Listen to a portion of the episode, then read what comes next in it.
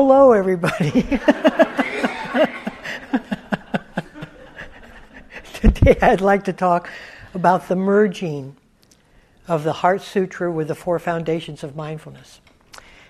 Now, these are the hallmark sutras of two different traditions that are some 1500 years apart in time. and what's important to me is that we don't differentiate the wisdom contained in each. As well that was what the buddha really said. He didn't talk about the heart sutra. How do i know that's true? You know it's true because it works within you. You feel its truth. When you feel the truth of something you don't need to it could be a christian truth a buddhist truth a ancient buddhist truth a modern buddhist truth. It doesn't matter. You see what we're doing through all these uh, we're clarifying the message of the Buddha through all this evolution of time. We're not changing the basic message, we're evolving it so that it becomes clearer and more contemporary, so that the current cultures can understand it in a more exact way given their particular conditioning. And so, what the prize is for us now is that they're rising together in time. And so you don't hold one as being essential and the other non essential because they didn't arise together. They are arising together. And for us in this time and place, they are equally essential to listen to. And they're side by side. And in my sense, and when I sense the depth of both time and the timeless, when they arise together, there's a way in which they are meant to both inform us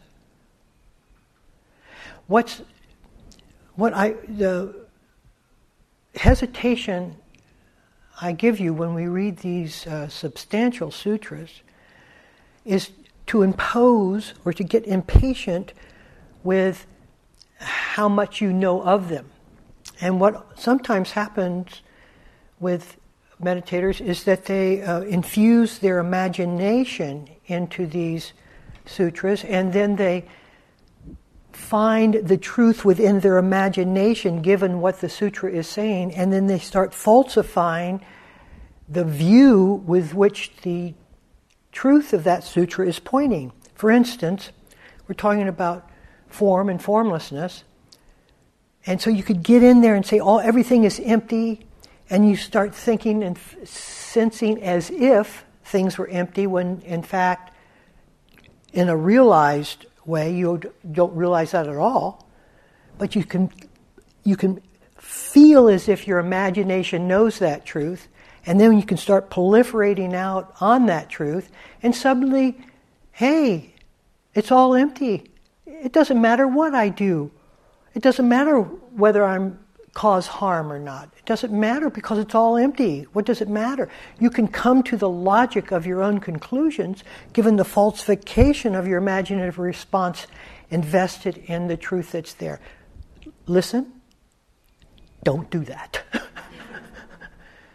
it's not helpful and it'll set you back considerably and it can really drive you I won't say insane, but it can drive you to the limits of your ability to tolerate.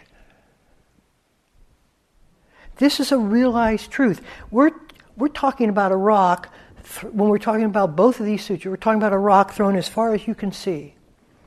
And you go, I, I can't follow that trajectory. Well, its message really for us is patience. We are the painting, the painting, not the painter. If we were the painter, scribble away, get yourself fixed, and move towards the rock. But we are being fixed, we are being molded, we are being brought into the truth. And the truth is what transforms us. So don't hurry your steps towards that process. You can't rush a good painting.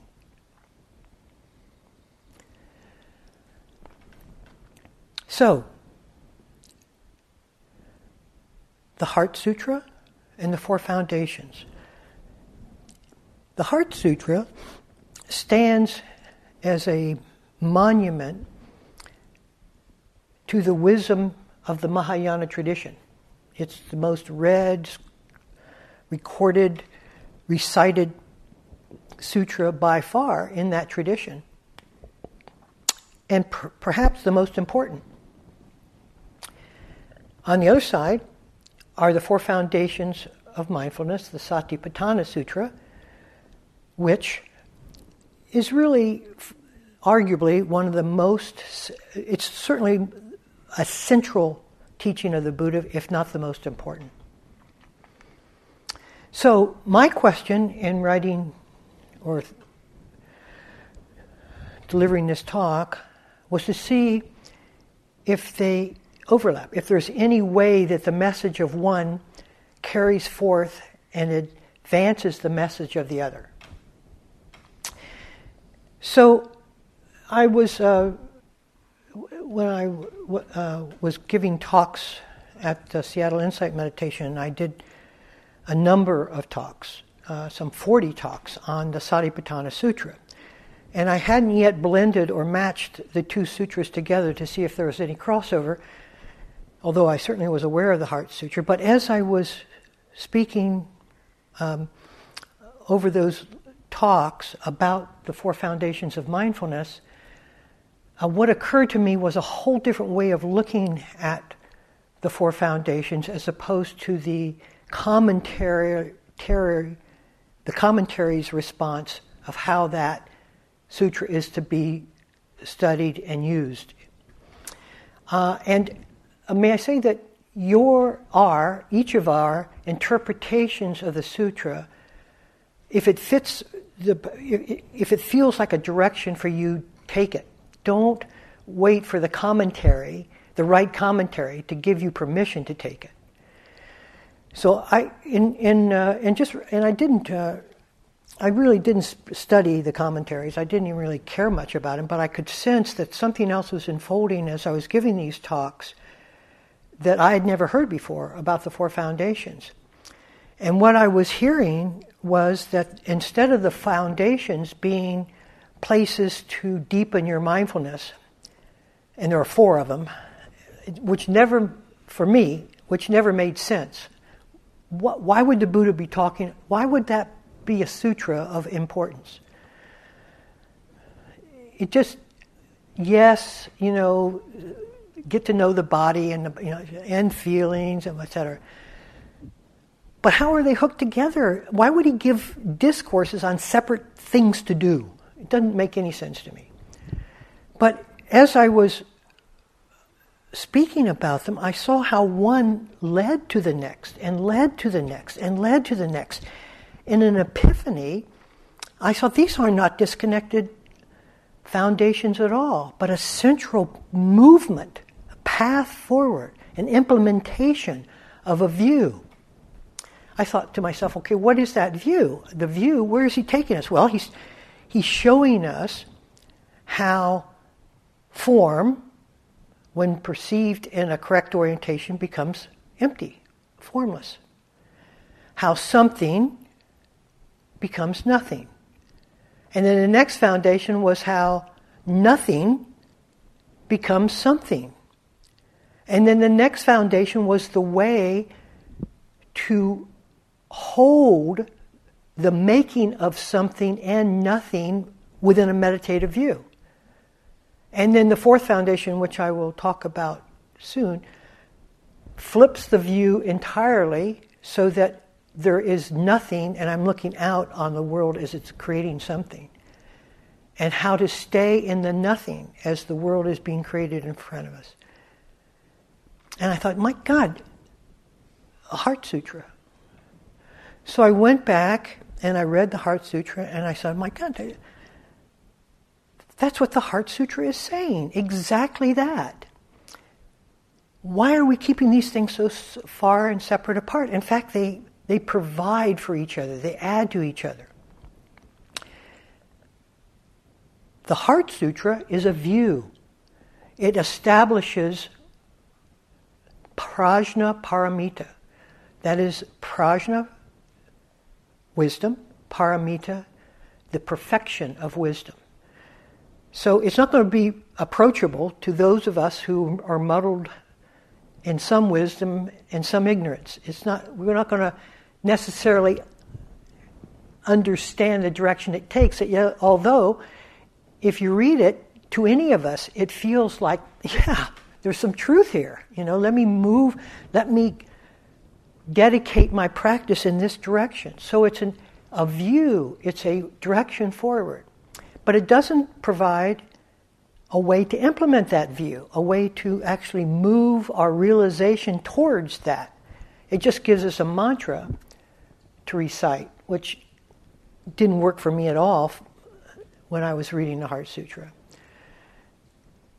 And what the Satipatthana Sutta does, that the Heart Sutra does not do, is it takes up that view and step by step leads a progression and a direct and it doesn't have a direction to it because it doesn't go there. The Heart Sutra provides the direction of emptiness of form, emptiness in, in virtually everything. The Four Foundations provide an implementation of the view of the Heart Sutra. So, that's what we're going to do. We're going to look at those two sutras, and we're tr- going to try to bring them even closer together uh, so that in our heart we can read one and hear the other. So, let me read the Heart Sutra. And again, we're laying out a view in this, right? So, don't imagine what that means to yourself. Your imagination is what you already know. So you're, you're locked into the frame of reference of your conditioning, and how could you possibly know what this is saying to you prior to the realization? All you can do is make it a crippled form of itself, an imaginative expression of itself, which is no expression at all, completely false expression. So, the Heart Sutra. When the Bodhisattva Avalokiteshvara, who is the Bodhisattva of compassion, the Chinese it's Kuan Yin, was coursing in the deep prajnaparamita, the perfection of wisdom, he perceived that all five skandhas are empty. The skandhas are equivalent to the uh, aggregates in the Pali text, thereby transcending all suffering.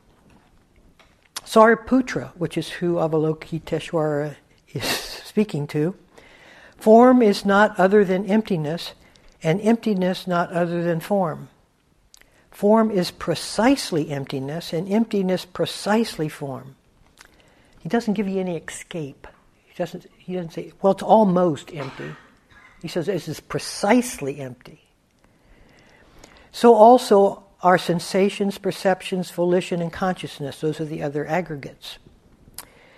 Sariputra, this voidness of all dharmas, is not born, not destroyed, not impure, not pure, does not increase or decrease. And then he goes into a description of the void. Now, uh, let me just put in a definition of voidness that makes it more approachable. Awareness without form is void. Okay? It's like uh, a colleague of mine says it in this metaphor. If you have your back to the sun, all you see is darkness. That's voidness. If a meteor, you still have your back to the sun, but if a meteor comes through that vision, you see the meteor, and that's consciousness. So it lights up a whole display. So Awareness with objects is consciousness. Awareness without objects is voidness. So voidness is black. It's, it, it seems uh, a lot. Um, uh, you can't really talk. it's prior to any manifestation. It's it's from the void comes all expressions of form and formlessness. So now he's talking about the voidness. In voidness, there is no form and no sensations, perceptions, volition, or consciousness. No eye, ear, nose, tongue, body. Why? Because it's before manifestation. There is no realm of the eye, all the way to no realm of mental cognition. There is no ignorance, there is no ending to ignorance, there is no aging and death, there is no ending of aging and death, there is no suffering, no cause of suffering, no cessation of suffering, and no path out of suffering. Phew, I'm glad I didn't get stuck in that paragraph. There is no wisdom in any attainment. See, manifestation doesn't manifest as one thing as opposed to another. It manifests polarities. It manifests form. We have form consciousness. We have forms that we call body. And side beside that is the infinite, is the formless. And the formless holds a completely different display of the universe. It's timeless, it's infinite, it's spacious, it's all alive, for lack of a better word. So the and you go, how can one be true and the other be true? There are two truths that are side by side and live together without contradiction when you live them both, not when you decide which one you want to do. They are lived side by side in non contradiction.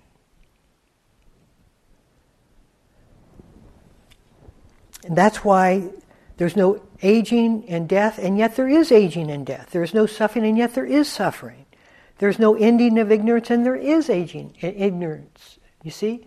Those are two different perceptions of truth. With nothing to attain, Bodhisattvas relying on prajnaparamita have no obstructions in their mind. Having no obstructions, there is no fear. And departing far from commu- confusion in imagining, we reach ultimate nirvana. All past, present, and future Buddhas relying on prajnaparamita attain anuttara samyak sambodhi, unsurpassed, complete, and perfect enlightenment.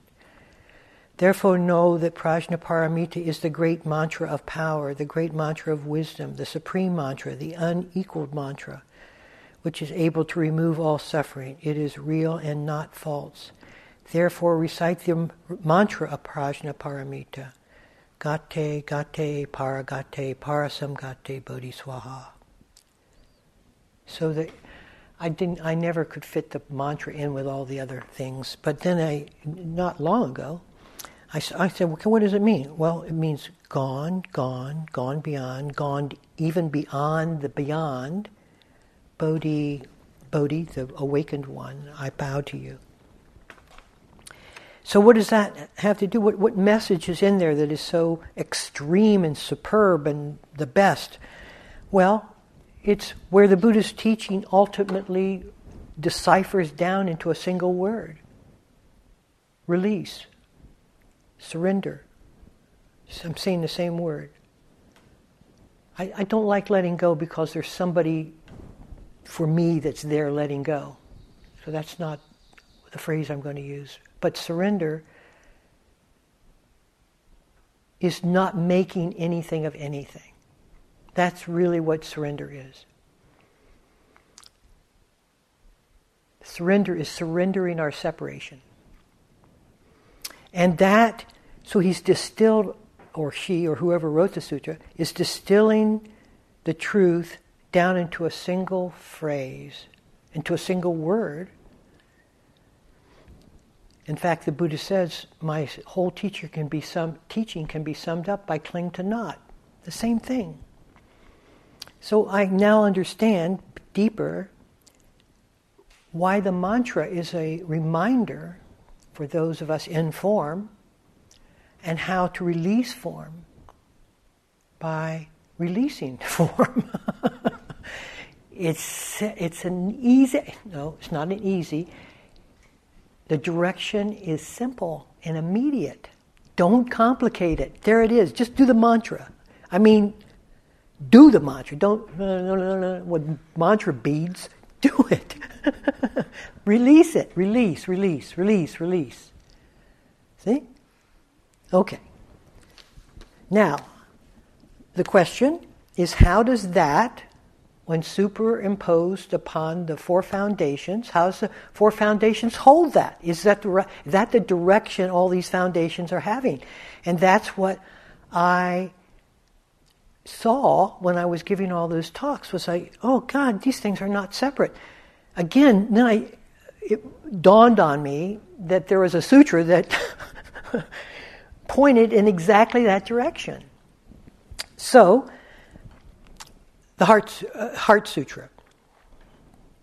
Form is not other than emptiness, and emptiness is not other than form. And again, although I've said this to you a few times, I want to reassure you that uh, emptiness, me- another word that feels more approachable, at least it does to me, as thinking of emptiness as wonder, mystery, that which cannot be conceived, that which cannot be understood. That got my that that's like this. Instead of emptiness is like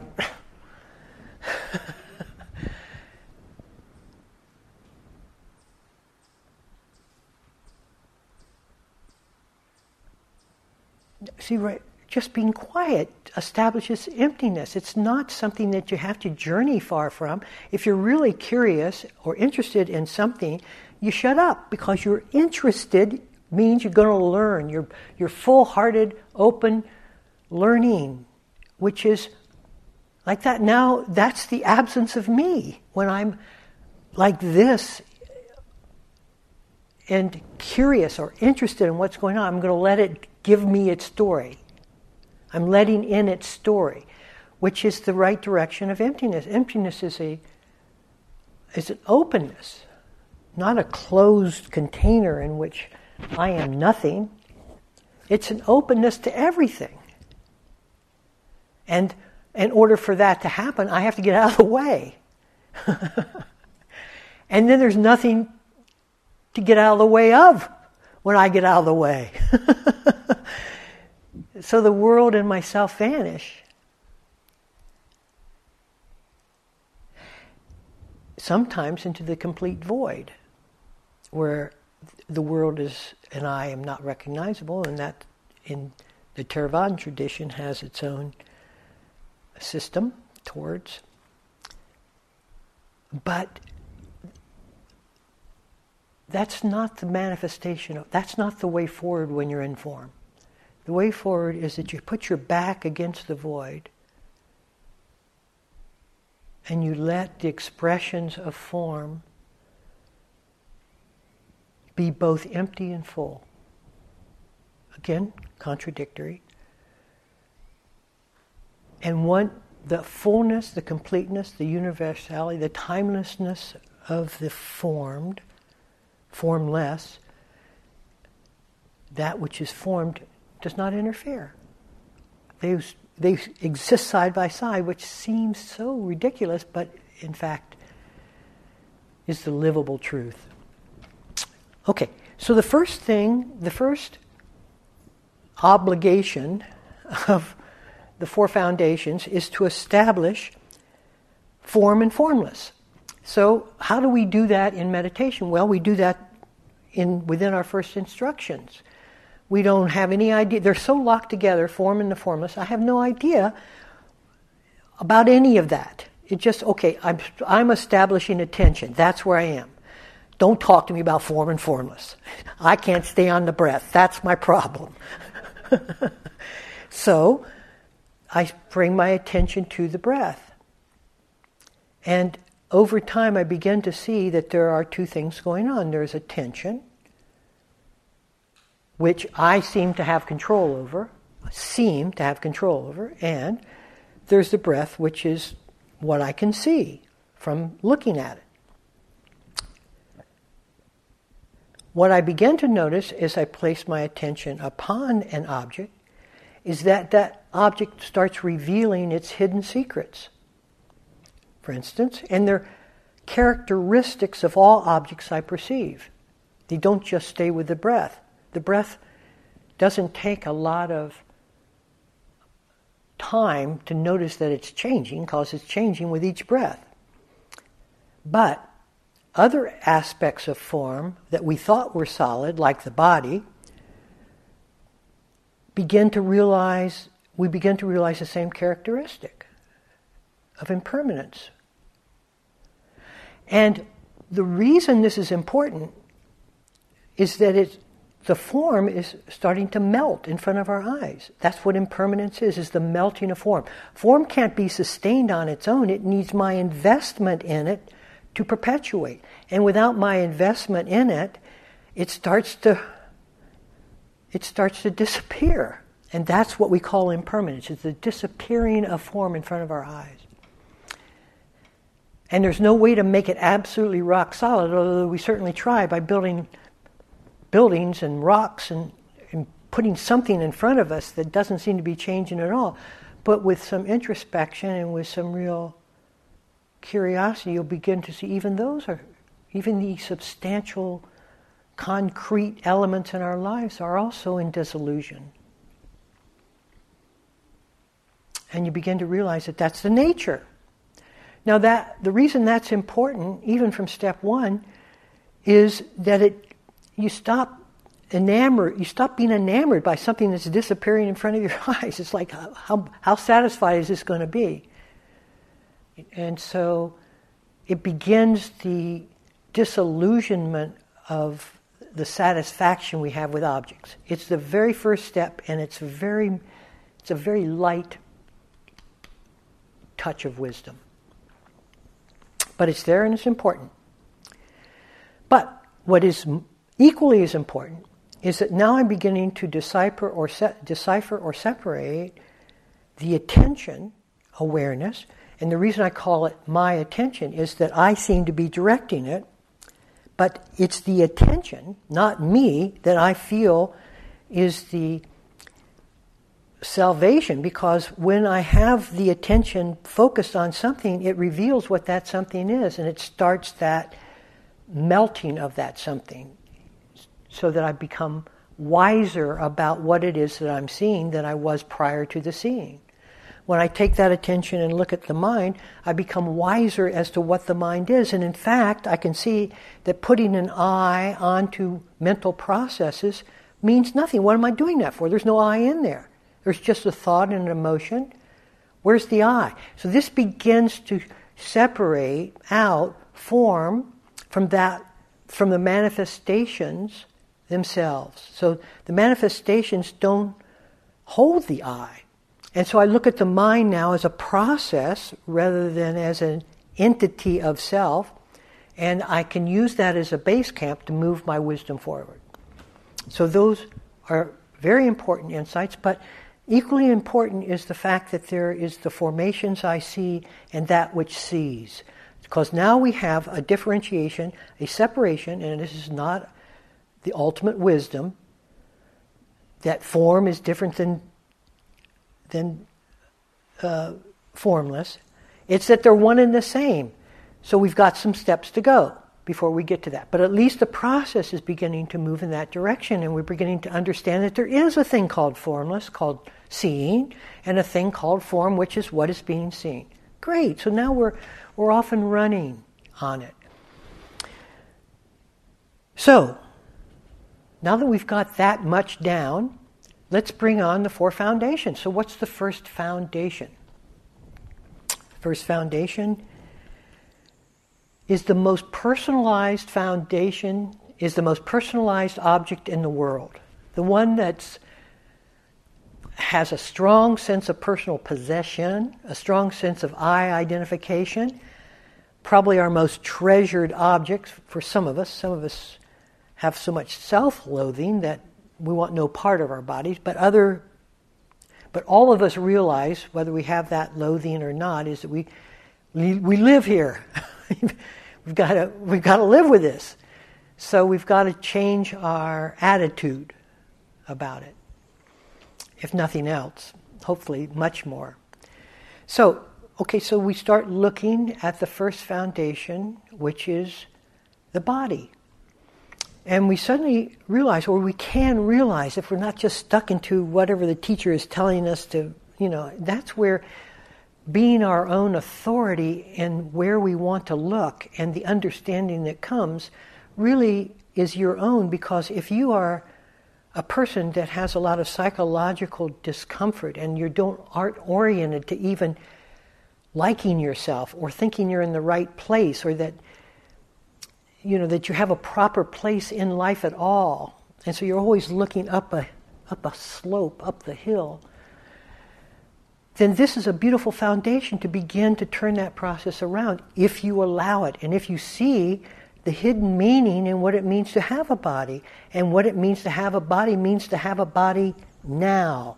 Yes, the body grows old. Here's an example. But it doesn't stop its nowness. In that sense, it doesn't grow old at all. It never left now. Never. Not once. Well, once I did. No, not once. so, okay, so spend some time there if you feel like you need more solidity under your psychological feet. Because this assures you that your place in the world is there. Don't bring in, but I don't have to be here. Yeah, there's no I don't, there's none of that time element. You are where you are, moment after moment, period. That's all. That's the story. A story of the moment is that you're here. That's the whole of the story. If you don't bring in, I don't deserve being here, or why am I here, or I should have, all of that, because that has nothing to do with anything. the whole story, literally, figuratively, factually, is you're here. Now you got to own that psychologically. You have to absolutely know you're here and that you belong nowhere else, period. Now you see, if you'll do that with me as I'm speaking, you'll feel a different level of confidence, a different level of steadiness, a different level of assurance of nothing. This is not arguable. You don't ever look up. And that the implications of that are huge because we're always giving ourselves away to somebody else as being better than, more powerful than, they have more to say than, all of that. Here is equal representation to your here and your here. It has an equal voice.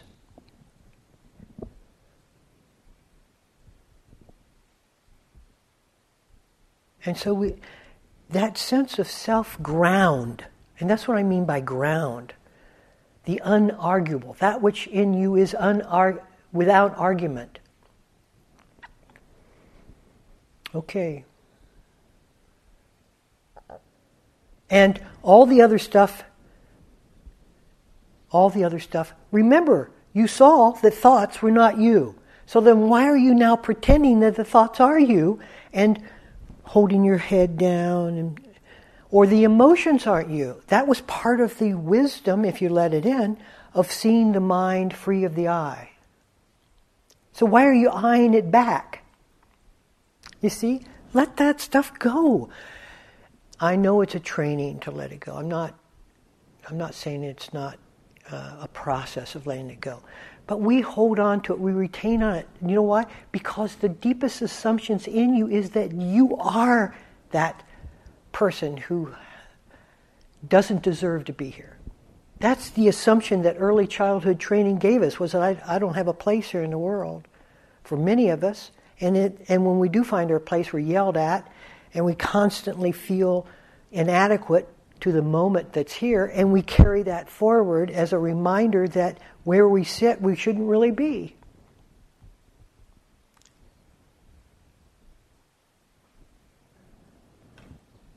That's not going to go away unless you are willing to face it. It will carry right on through your deepest insights until you're willing to go there and bring it up and look at it. Not asserting its truth, but just discovering the pain of the truth that once you held. Because it's a historical infection that we have carried with us all along. And we keep infecting our children and our children's children and our children's children's children's children. I am here is another message a child can learn. And I have a right to, an equal right to express what I express as you do to express yours. Not more, equal. And that's a different truth that can be passed to our children's children's children. And it's a lineage that we pass. So we have to do the, the hard work of bringing that up and looking at it and re examining it.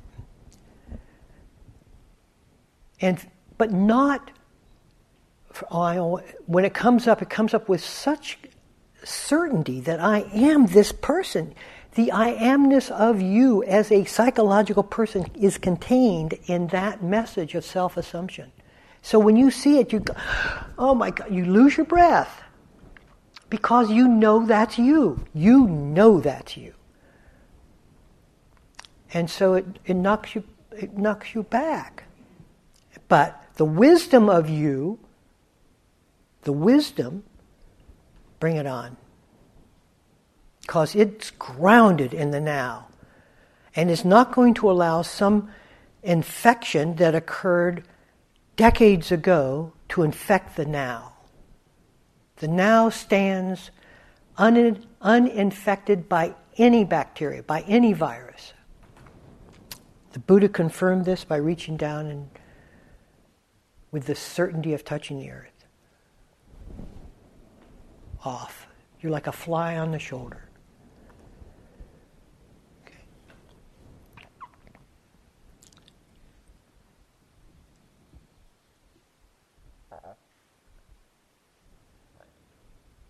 So now, let us look at the body. We found our place on the earth, and now we're ready for the body. Now we can really examine it and see what it is, not with the uncertainty of all the things that come out of the body, because a lot of emotions and tied up psychological issues are in there that as soon as we start examining, guess what? It starts melting.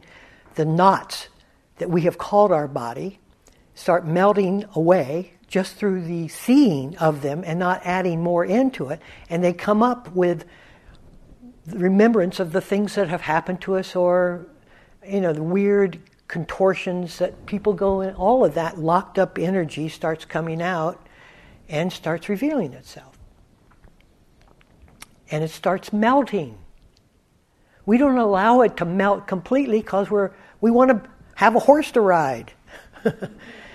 and so we, we, we invest more of ourselves into, well, yeah, I know where my legs are, my hands, this is this, so I have 10 fingers, 10 toes.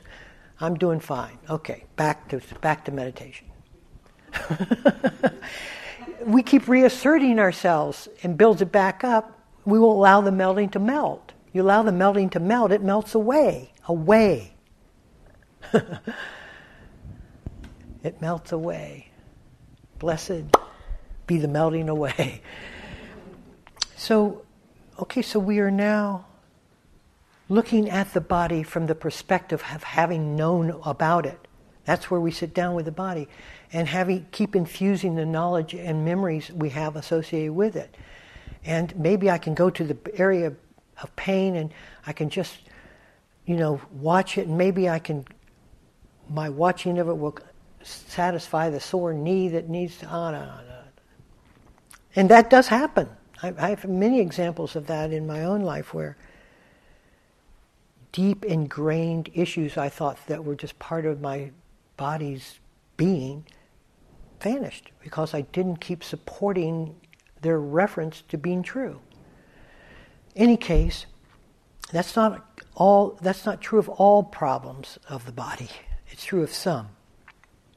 Usually psychologically invested issues. But what does show what the body is. And then the Buddha adds this magical phrase without knowledge or remembrance. Go into the body without knowledge or remembrance. Why would he say that? That's like, why would you say, Buddha, come over here, I want to have a talk with you. Why would you say that? because the nature of the body changes without knowledge and remembrance. It become, you, we allow it to move my elevator of relaxation all the way down to the ground floor. We don't stop it on the second floor where I want to protect and continue myself within my body. It's just let's see what this thing had, what rests on the ground. What is it? Well, it loses shape. When we say we still have sensations, but that's that's an invested meaning in what a sensation is. So if we just release the need to reinvest words back into whatever description the body now holds, it falls to the bottom floor. And what is that bottom floor? Well, I have only two more minutes, so it better be close.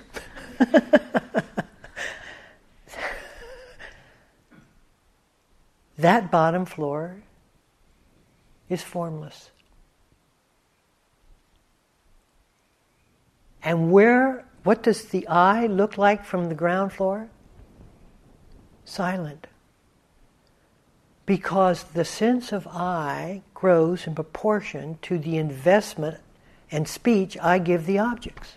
The objects arise in form from my investment of knowledge and remembrance, and so do I. Who's the holder of that knowledge? Me. So you can't have the knowledge arising without the holder of that knowledge arising. And I like myself being around, so I try to know everything about everything. Even gossip helps me. Doesn't matter what direction it goes. and suddenly we are on the path of the Heart Sutra. I don't know how I got here. Well, we got here because we listened to the truth of the Heart Sutra and applied the methodology to allow us to actually realize that. And now we're on our way. Form, the somethings of the world, are intrinsically formless, the nothings. It changes something into nothing. And we have the next talk will move this train further down the track. Thank you for your attention. Can we be quiet for a minute or two?